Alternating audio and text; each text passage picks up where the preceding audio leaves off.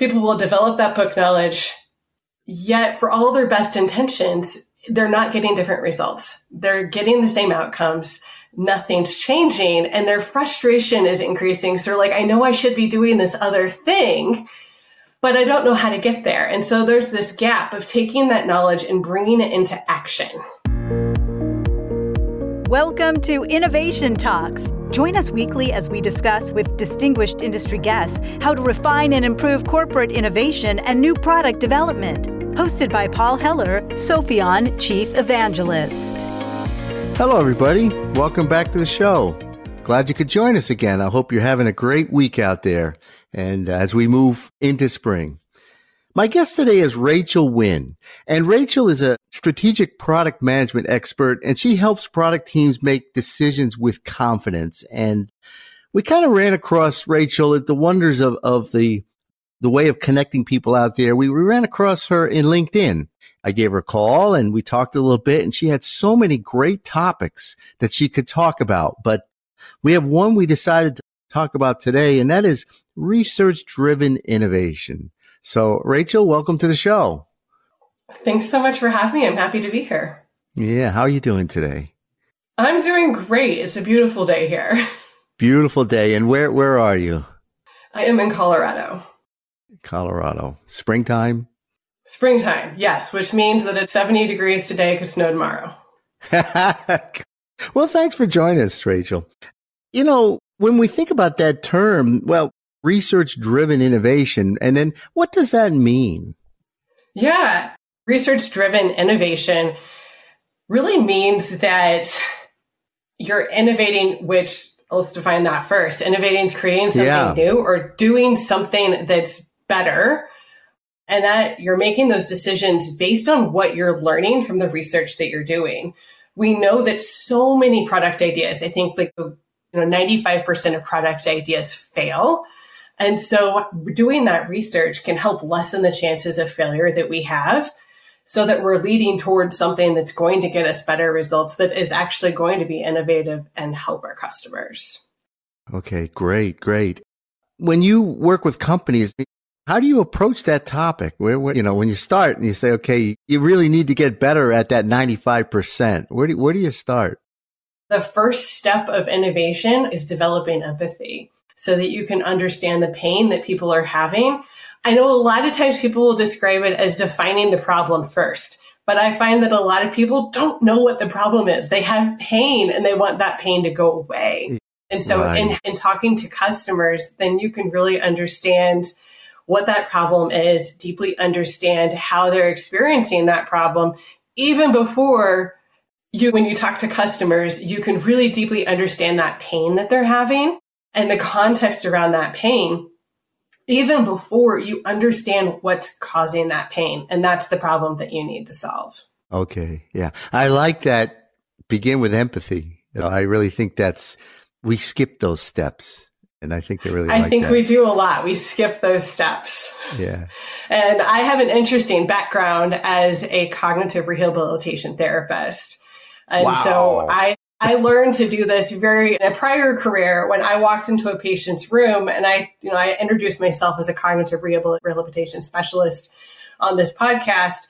But I didn't introduce myself as anything when I walked into that patient's room because my true title is a speech language pathologist. Nobody knows what that is. Nobody knows what problems I can solve for them. So the only goal I had in that initial moments of that conversation was to understand what's bothering you. what can we work on and then to figure out, okay, what's the problem behind that? Problems do we have to solve? And so I've pulled a lot of that work from that clinical care that I did into the work that I'm doing in product management. Very nice. Nice connection there. Yeah. Yeah. So when you, when you think about research, I mean, what does research mean? What types of research are there? Are we talking about research before we try to f- search for ideas? Are we talking about research after? Tell us what you think about that. Yes, we're talking about all of the research. So if we, if we, think Good. about all of the research, so in developing that empathy, we need to do customer interviews, which is a type of research so that we can understand that pain people are having. In defining that problem, we want to get to that root problem. That's also talking to customers. It may be the same call as in like, you know, developing the empathy. You might be trying to do both of those at once. And then once we understand that problem, now we're going into ideating solutions with our team. We also need research there. It's a little bit different. We might be looking at what solutions are available on the market, what's offered by competitors. So we can find out, okay, well, are the people we're talking to, have they tried those things? How have they not worked? We need to get familiar with those and we need to decide, okay, does it make sense for us to try to do something totally different than what they may offering, be offering? Something that's similar, better, and more suited to our product and our customers, or something might be very, very similar. And so that market research and understanding our competitors is going to help us there. And then we go back to customers at that point and we've got a solution. And I like to go with a really, really messy, ugly solution. And yes, I'm showing customers really messy things. And the reason for that is I want it to be super clear that this is in no way a final product. Mm. You can be as cruel as you want. Give me all the negative feedback. And that next phase, I think about that as concept va- validation and the goal of concept validation isn't to know whether or not that solution is right. We need to talk to customers again to understand do we understand that problem well enough to solve it? Because in those first conversations, we're talking about the problem, but we're just using words. And right. words have their, you know, have their own failure points. We've all experienced communication challenges. And so putting something visual in some in front of a customer, they can start to think about that, see another way of that solution of that problem being presented to them, and we'll find out whether or not we understand it well enough. I've been in situations where I'm like, oh no, I don't understand this well enough. Got into something, went back to the drawing board, created some more solutions, then went back through validation. Other times, you know, it'll go smoothly through. And so then we move into prototyping testing, finding out whether or not someone's going to buy, if the solution's valuable enough for what we can feasibly build. All of that again is customer research. So it's all the way through. yeah, right, right, right. I really like this. I hadn't thought about it, but you know, so many times we want to show a customer the the best, most impressive visualization we can. And you said, no, don't worry about that. In fact, because they do conclude, well, that's it. I can't obviously give any ideas because that's, right? they figured it out, right? I like your yeah. approach there of let it be, let it be rough. Let it be really, really rough. And sometimes designers that I'm working with, they're like, oh, but I'm supposed to make it, you know, beautiful and feasible and useful. Like, I mean, I'm supposed to do all of those things. And I'm like, no, just make it ugly. Yeah. is yeah. a directive. And sometimes it's uncomfortable. And so then someone will send me something. It's like, I'm still working on this. I'm like, no, no, no, this is perfect. yeah. That's excellent. Great, great advice. Yeah. So as you're out there, are there certain types of companies that seem to be doing it better than others, or does everybody just kind of need some help? You know, it depends. Um, we can look, I think we categorize companies a lot by different types of products or different stages of funding or how many employees they have. But in terms of whether or not the product management team is being strategic or if they're being very execution focused, doesn't seem to fall into any of those categories. Um, there's not a clear profile of of where someone might be. It really depends on what is the makeup of that product team and overall what's the maturity look like, what kind of skills have people brought in. And so there are some very large companies that people would recognize the brand names of who still struggle at moving from this very delivery oriented to also thinking strategically and bringing research into the work that they're doing. And then there are companies that are much smaller that most people wouldn't recognize the names of who are doing this much better. And it just depends on who, how they've built that product team. Okay. Okay. Yeah.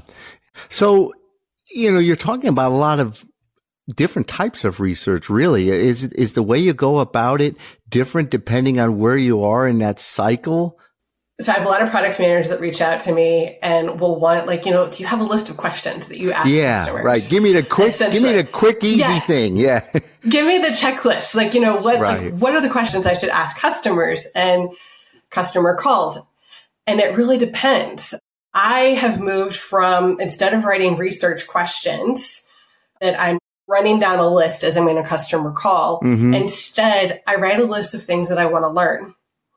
And so, what do I want to learn from that call? I want to learn, for example, like who, like, what does it look like for that person, the user of the product, to also work with other people? You know, that is a question I could ask in that form, or I could ask it in a different way. Like, who do you work with? How do you know it's time for that other person to jump in and and work with you on this? What are some of the gaps that occur in communication. I mean, there's a lot of questions that I could ask, but I want to know what's the picture look like of people collaborating together. Yeah, I like that. You're focused on why am I learning? Yes, exactly. That's a great idea because we all want to, we all want the questions, just going with questions. And, yeah. Uh, we forget about why. Yeah. Yeah. And if we are going down a list of just questions, then you get an answer. You're not sure if that, not assessing mid interview whether or not that answer is actually going to serve the purposes that you need it to serve? Can you do something with it? Is it going to be actionable for you? So if you're focusing on what you're learning or what you want to learn, then you can, before you move on to the next thing, you can say, well, do I understand that well enough yet from this customer's perspective? Right, right, right.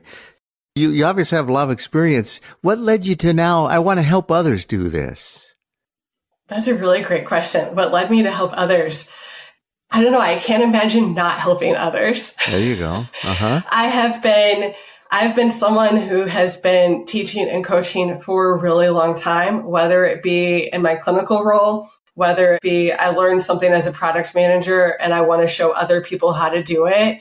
I know you might be been in situations where it's like someone new is onboarding and you know I'm the person who's helping them learn right. what product management is at the company or I'm looking out for PMs with less experience or different experience. And it's like, oh, I'm doing, I'm doing a SWOT analysis. I don't do a SWOT analysis all the time. Who can I have partner with me so they can learn how to do this too? I've, I've been doing it all. I've been doing it for so long that I decided to make it a full time thing for me. Yeah, great, great. Get out there and help people. That's that's really that's really good because I know, you know, product management as a discipline, there's not a lot. It's fairly new. I mean, yeah, okay, you say we've been doing product management forever, but there's not a lot of training. There's not a lot of teaching out there. That's fairly new. And so I think your approach of let me help product managers in this way so they can understand what research is and, and how to go about it, how to get started is, is a real gap out there because everybody's talking about, help you define the North Star or I'll help you define this, right? But you're talking about how to do the job. Yes, exactly. What I've noticed is there's a lot of information out there that helps you develop those, that helps you develop the book knowledge around being a strategic products manager.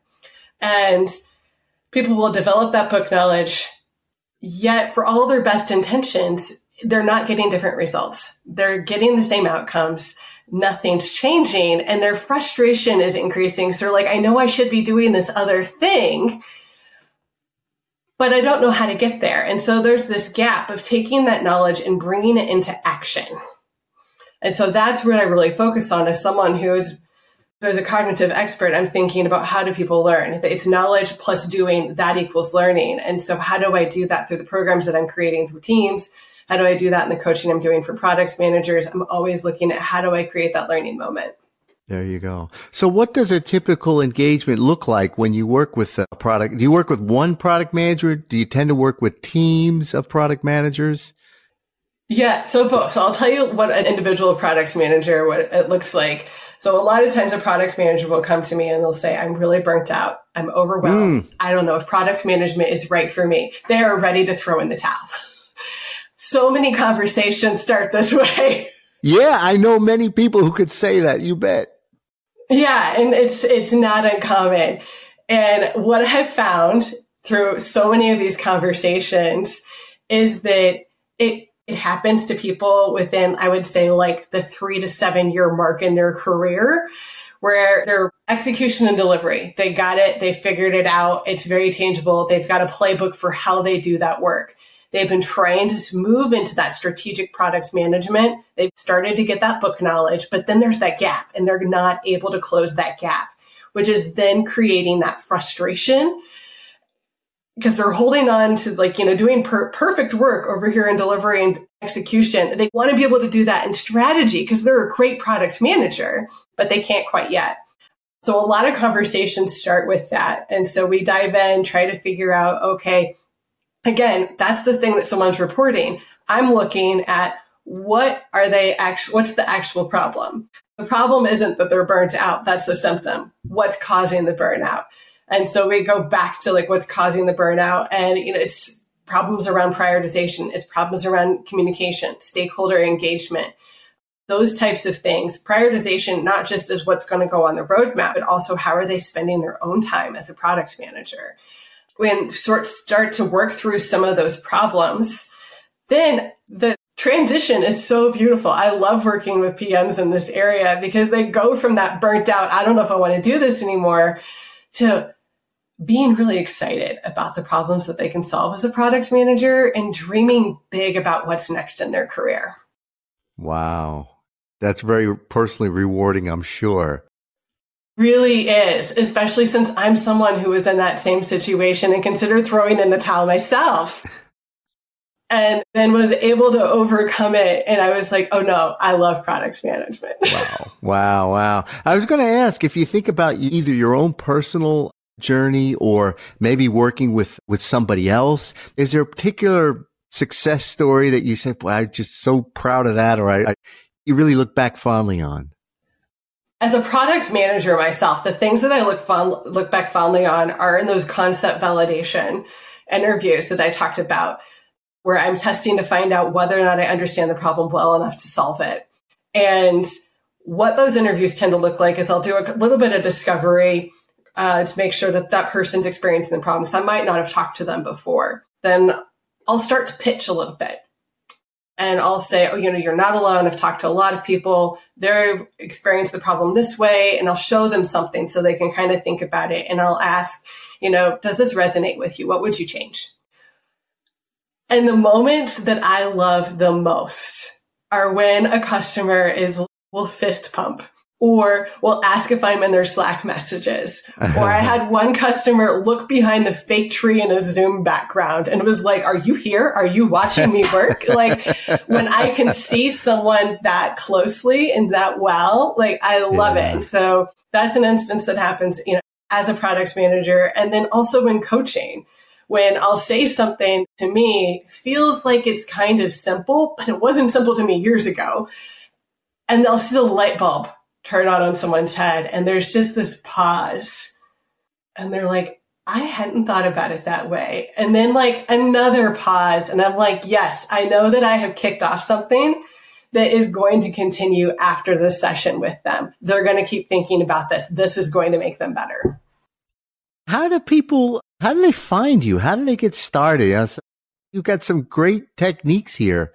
What's that engagement model look like people reach out to me. Sometimes they get introduced to me, they find me online. That's how people are finding me. But if someone's interested in talking about what, you know, whether it be team coaching or team programs or individual, they can just connect with me on my website and schedule a discovery call or send me a message. Yeah.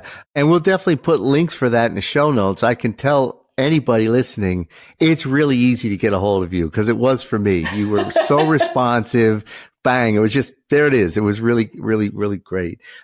Again, that empathy came out when you said you're talking to somebody and you said, you're not alone, right? You start with this level setting, which is very, gets people at ease. And I think that may be part of, part of the research oriented approach is before you just start diving in with intimidating stuff, you, you help people kind of relate to where they are in the process. Yeah.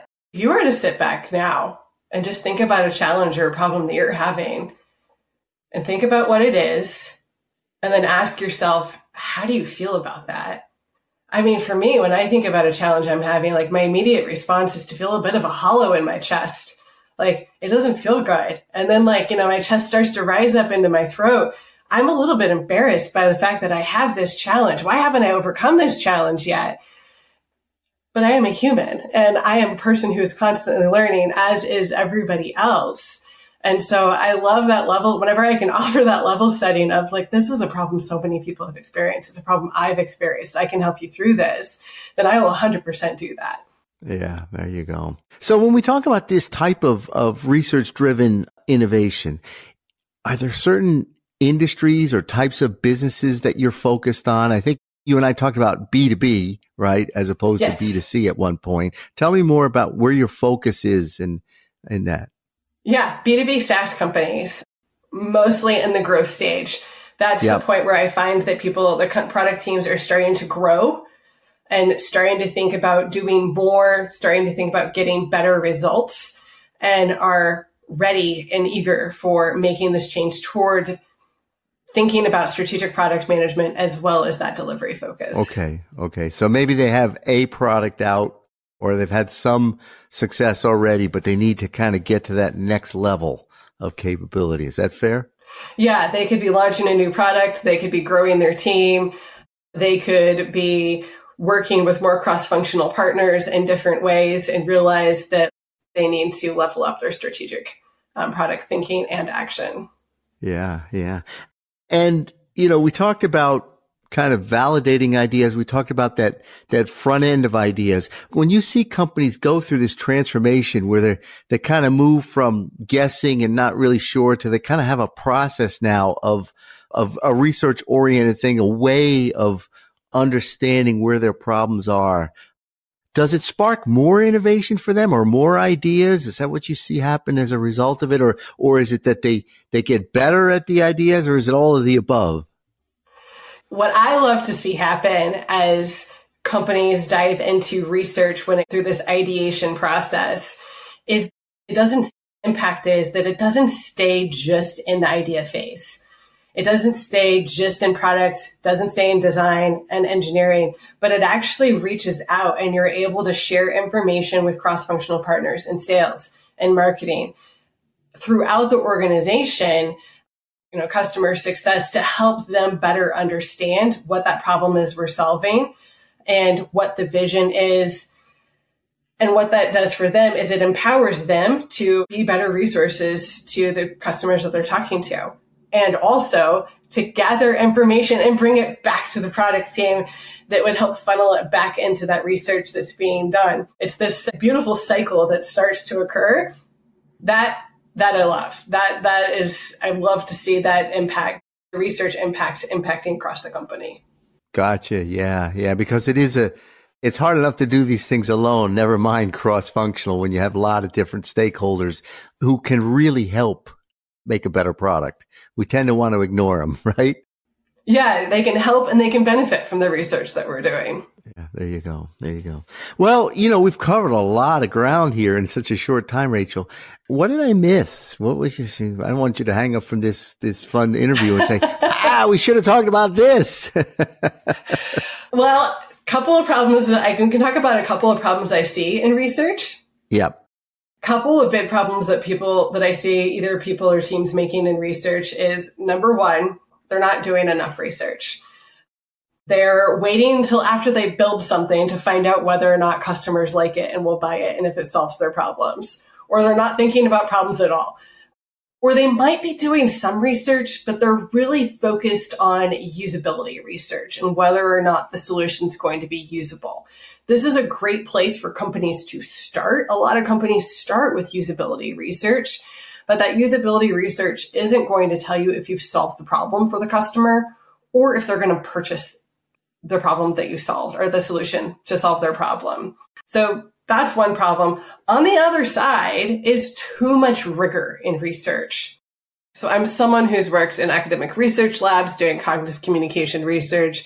I'm skilled at reviewing research journals or research articles and journals and assessing research methodologies, I never use that level of rigor in the product research that I'm doing. That level of research is relying on statistical significance, and my sample size for product research is way too small. I'm not going to achieve statistical significance.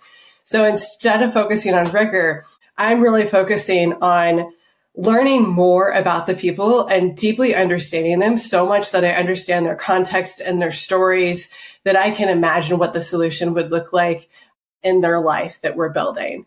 Um, that I feel like is really powerful research, even when you can't reach statistical significance. In this case, I just argue against. yeah, yeah, but but know the know these people better than they know themselves. That's kind of an odd saying, but know know their business problem better than they know it. Perhaps is a better way yes. to, to say it. Yeah. Well, Rachel, where do you see things going in, in the next five years, or maybe even shorter than that? What's what's on the horizon? Yeah, well, I mean, I think AI is top of mind for every product All manager, not just yeah. like how can we bring it into the products that we're building, but also what does it mean for our jobs? And how is it going to impact our jobs? AI is being built into all sorts of tools. Should we be using it as product managers? I think that AI is, you know, AI has some great capabilities right now. It can help with gathering information and doing surface level analysis and help you gather immense amount of data where you don't need to ask it a lot of questions but you need to try to get some you know get some answers but what ai is not going to be able to do very well is to go deep and so the things i've talked about deeply understanding your customers ai is not going to be able to do that at least in the near term and so that's where product managers i think really need to focus on developing their skills and look for opportunity for where AI can do some of the other surface level work so they can focus more on some of this deep work. And that's it's for the case of, you know, how is it going to impact a product manager's job? But also if we think about a product manager's job as someone who's who cuts through the noise and creates and communicates a strategy, that's going to be even more valuable as AI technology is brought into more things because it's already making the world noisier. There's going to be yeah. a lot of noise it's to carve through. And so product managers really need to be able to do that so they can get past the noise of that AI is creating if they want to solve human level problems. Yeah. Yeah, that that's really interesting about the the noise of AI because I think we're all feeling it now for sure. Yes. We did a webinar recently and one of our marketing people asked Chat GPT some just questions about a topic to see what it would come back with. And then we thought, okay, well, let's see how we might use some of those in the, in the webinar. You know, so just some additional information. And to me, in that example, it's an assistant. Right? No way is it going to yes. take away the job, but it is. It's like I look at it as a research assistant. I could say, Hey, what do you think about this? Or do you have any perspective on that? and it'll give me it. And then I have to use my own brain and my own totally. knowledge, my own experience, right, to do something with it. I think that's that's probably going to be in your world as well, a product manager's world, right? Same thing. Yeah, definitely. And I've been playing with generative AI to see what it can and can't do for me in mm-hmm. terms mm-hmm. of strategy work, hitting the limits regularly of what it can't do for me. Yeah. But, you know, what I think about it is I work remotely now. But when I worked in an office, I used to turn to the person next to me and say, Hey, I'm trying to think of a word for this. Or I'm trying to do this. What's another way I could do this? Or can you take a look at this? Does this make sense? And generative AI is helping. It's a great assistant in those particular cases when I just need like another input in this moment. And it also saves me from enter- pinging someone on Slack in this moment if I can ping the ping generative AI and get an answer that's like, oh yeah, that helps move, move me forward. Yeah, yeah. Interesting. You're the first person I've spoken to who's kind of looking at it with that light. That's really, really helpful, especially for, for the product manager's view of it, right? Because nobody knows where it's going. Yes. I'm excited to find out. Yeah. And let us know. We're going to follow you. You're going to teach us. You're going to show us. Yeah what I'm what I'm really excited about with AI is I think that it's going to comes more and more in our world. It's going to be a moment where we're going to have to ask questions about what does it mean to be human and what does it mean to solve problems for humans. And that I think is a really interesting catalyst for like how we approach everything and reshift in shifting our mindset. I'm a big reader of science fiction and like, you know, science fiction's great at doing that as well, right? And I think in our reality, like there's going to be an opportunity for that conversation to come up more and more. Yeah, and going all the way back to your early background before you, you got into product management, right? That experiences you had and that training you had and, and, and all your, the work you did then, it's wrapping back around, isn't it? It's, you can apply that now to what you're seeing on AI. So that's so cool. Yeah. I, there's a, there's the thread that goes through all the work that I've done. Maybe you say I wanted to get away from it, but here it is. Well, Rachel, this has been a lot of fun. I'm sure glad you stopped by to talk to us. It was, it was really great to kind of get your perspective. Thank you for having me. This was an absolute blast. Yeah. So, so I think we said it earlier, but you know, what are the best ways for people to reach out to you? Let's just, just finish with that again so they know how to find you. Yeah. I mean, go to my website or follow me on LinkedIn. On my website, you can, there's a, you can reach out to me via the contact form or schedule an intro call if you're interested in what I'm doing. Yeah. What is that website? wynnproductconsulting.com. Okay. And we'll have it in the show notes. Yeah. So W Y N N. Yes. Great. Well, Rachel, I'd love to catch up with you again and see, especially on the AI side, as you make progress around that. That's going to be really fun to talk about. So, so do keep in touch and, and maybe kind of come back and give us a, give us an update on some of that in the not too distant future. Will do. That would be great. Have a great week and, and, and we'll talk to you again. Thanks, Rachel. To our listeners out there, I hope you enjoyed that. This is a person who really is, is doing some fun stuff. And, and I didn't know we were going to get into that AI question at the end. And that is just so, it's a space we really need to watch. And, and I think Rachel's approach on it is very, very pragmatic and helpful. So it's going to be fun to, to keep uh, tabs on how she goes forward with that. Take care, everybody. I wish you a great week ahead. We'll talk to you next time. Bye for now. Thanks for joining us this week for Innovation Talks with Paul Heller. If you enjoyed the show, please like and subscribe on Spotify, Stitcher, Apple, or wherever you listen to podcasts. For additional information on today's topic, check out sopheon.com, S O P H E O N.com where you will find plenty of innovation centric content and corporate best practices. If you'd like to discuss anything with Paul or would like to get in touch with the show, email us at talks at sopheon.com.